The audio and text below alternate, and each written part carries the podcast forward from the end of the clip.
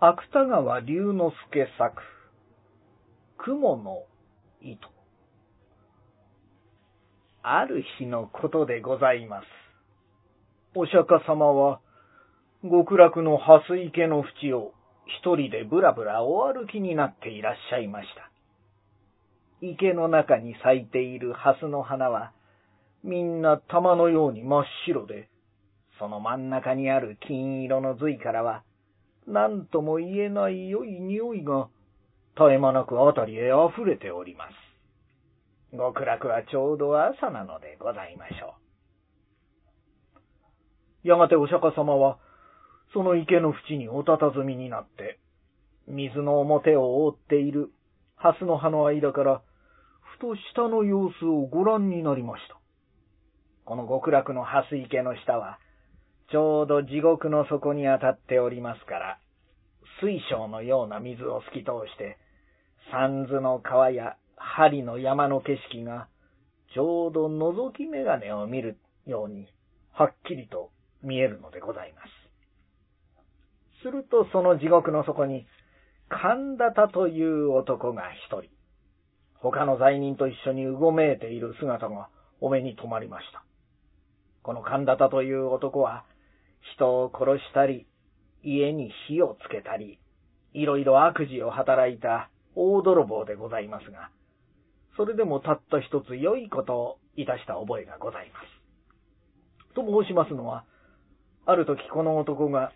深い林の中を通りますと、小さな雲が一匹、道端を張って行くのが見えました。そこで神田田は、早速足を上げて踏み殺そうといたしましたが、いやいや、これも小さいながら、命のあるものに違いない。その命をむやみに取るということは、いくらなんでもかわいそうだと、こう急に思い返して、とうとうその雲を殺さずに助けてやったからでございます。お釈迦様は地獄の様子をご覧になりながら、この神田田には雲を助けたことがあるのを思い出しになりました。そうして、それだけの良いことをした報いには、できるならこの男を地獄から救い出してやろうとお考えになりました。幸いそばを見ますと、翡翠のような色をした蓮の葉の上に、極楽の雲が一匹、美しい銀色の糸をかけております。お釈迦様は、その雲の糸をそっとお手にお取りになって、玉のような白蓮の間から、遥か下にある地獄の底へ、まっすぐにそれをおろしなさいました。こちらは、地獄の底の血の池で、他の罪人と一緒に浮いたり沈んだりしていた神田田でございます。何しろどちらを見ても真っ暗で、たまにその暗闇からぼんやり浮き上がっているものがあると思いますと、それは恐ろしい針の山の針が光るのでございますから、その心細さと言ったらございません。その上、あたりは墓の中のようにしんと静まり返って、たまに聞こえるものと言っては、ただ罪人がつくかすかなため息ばかりでございます。これは、ここへ落ちてくるほどの人間は、もう様々な地獄の責めくに疲れ果てて、泣き声を出す力さえなくなっているのでございましょう。ですからさすが、大泥棒の神田も、やはり血の池の血にむせびながら、まるで死にかかった蛙のように、ただもがいてばかりおりました。ところが、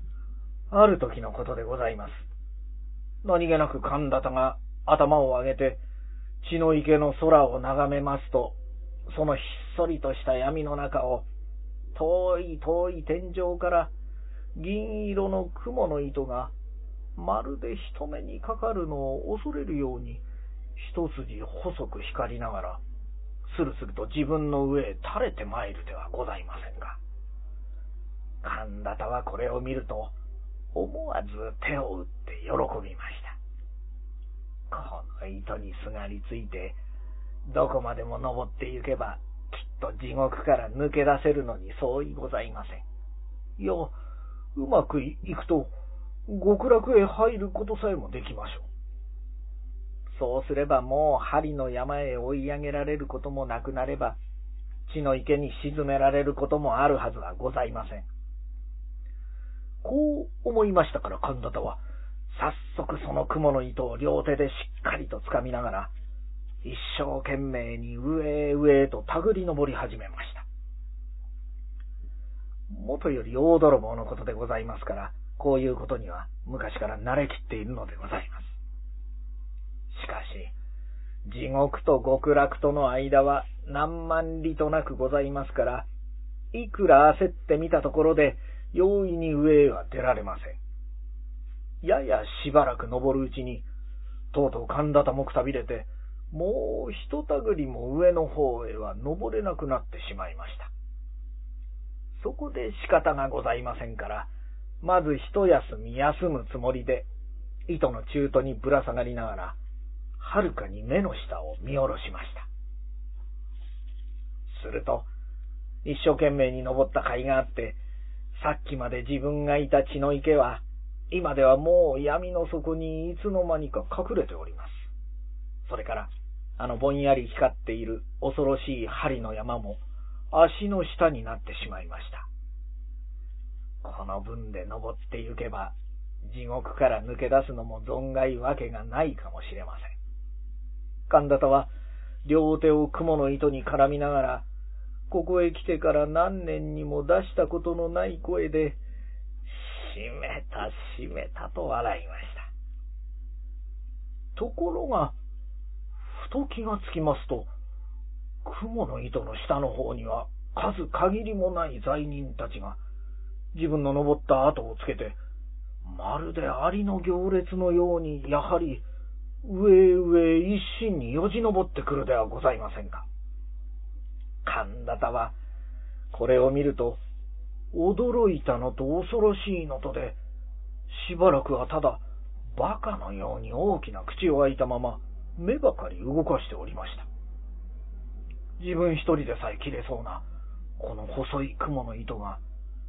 どうしてあれだけの人数の重みに耐えることができましょう。もし万一途中で切れたといたしましたら、せっかくここへまで登ってきたこの肝心な自分までも、元の地獄へ逆落としに落ちてしまわなければなりません。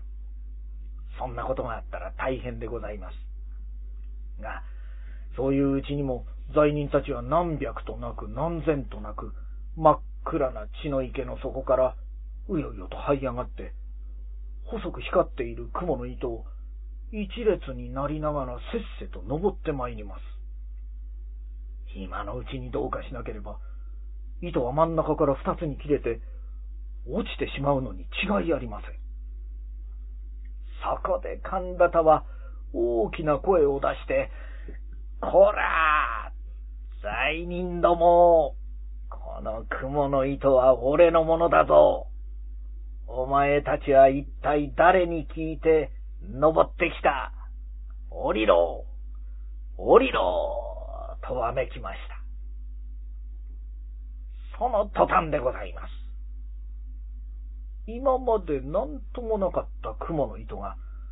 急に神田田のぶら下がっているところからぷつりと音を立てて切れました。ですから神田田もたまりません。あっという間もなく風を切ってコマのようにくるくる回りながら、みるみるうちに闇の底へ真っ逆さまに落ちてしまいました。後には、ただ極楽の雲の糸が、キラキラと細く光りながら、月も星もない空の中途に、短く垂れているばかりでございます。お釈迦様は、極楽の蓮池の縁に立って、この一部始終をじっと見ていらっしゃいましたが、やがて神田田が血の池の底へ石のように沈んでしまいますと、悲しそうなお顔をなさりながら、またぶらぶらお歩きになり始めました。自分ばかり地獄から抜け出そうとする、神田田の無慈悲な心が、そしてその心相当な罰を受けて、元の地獄へ落ちてしまったのが、お釈迦様のお目から見ると、浅ましくおぼしめされたのでございましょう。しかし、極楽の蓮池の蓮は少しもそんなことには頓着いたしません。その玉のような白い花は、お釈迦様のおみ足の周りに、ゆらゆらうてなを動かして、その真ん中にある金色の髄からは、何とも言えない良い匂いが、絶え間なくあたりへ溢れております。極楽ももう、昼に近くなったので、ございましょう